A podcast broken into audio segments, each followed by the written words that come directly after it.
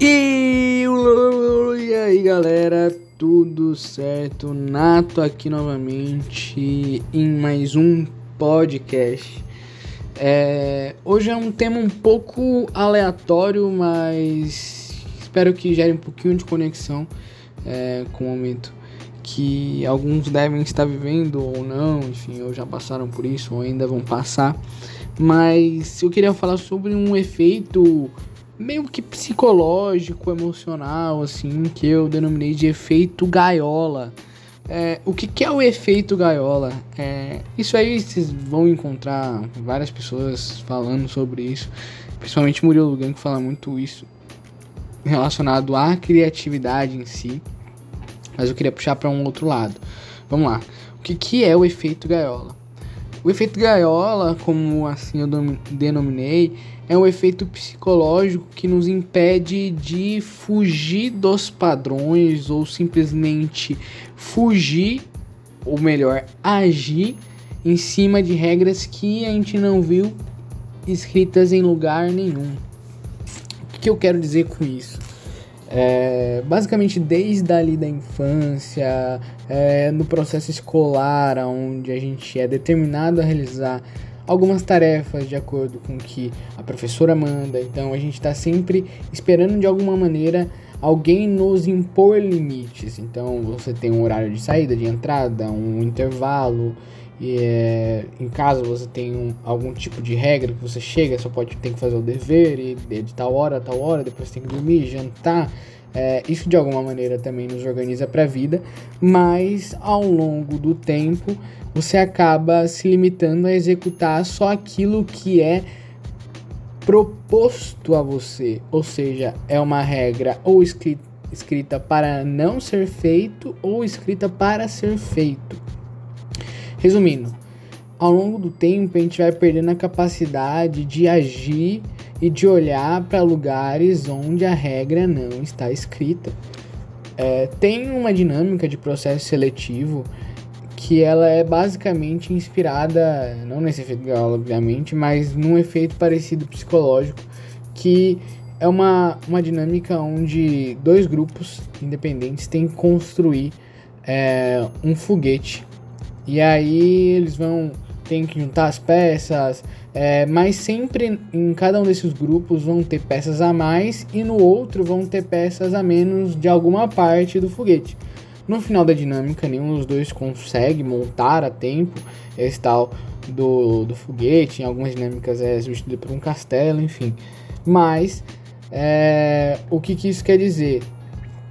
A única regra dita ali foi foi que as pessoas precisam terminar antes do tempo acabar o castelo, o foguete e tudo mais.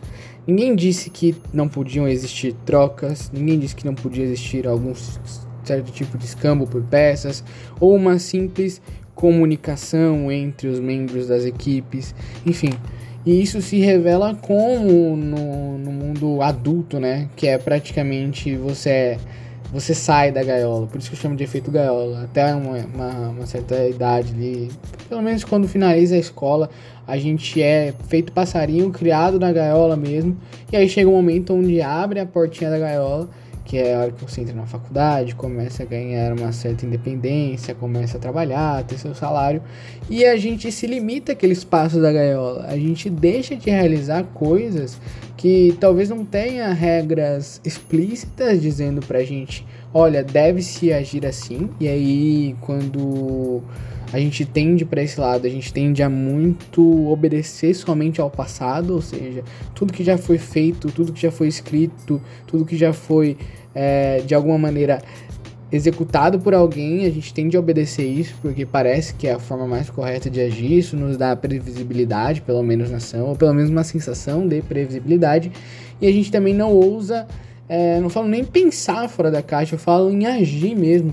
É, normalmente a gente, como eu disse na escola, a gente ficou anos e anos obedecendo ordens, e aí mudar a chave de alguém que pelo menos planeje alguma coisa e dá um passo para execução ou realmente tem um perfil executor e vai, é muito mais difícil, porque normalmente você já recebe tudo aquilo pronto e você tem que executar dentro de determinadas ações. Então a gente tem uma execução passiva, né? Por assim dizer, a gente recebe a, a determinada demanda e a gente não vai para cima da, disso.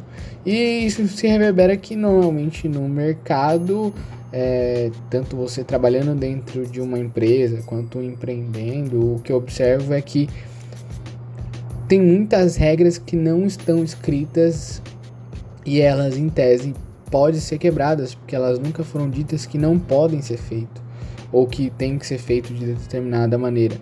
Normalmente, principalmente nas empresas atuais, tem-se objetivos a cumprir, metas, é, visão de longo prazo, mas como a gente é um pouco treinado, não só pela escola, nesse modo operandi de ó, só existe um caminho correto para a resposta é, e a gente está dentro daquela gaiola, quando entramos num ambiente um pouco mais de liberdade para executar algo segundo alguma meta, a gente simplesmente tem que achar aquela resposta por, por vários caminhos, a gente não é treinado para isso.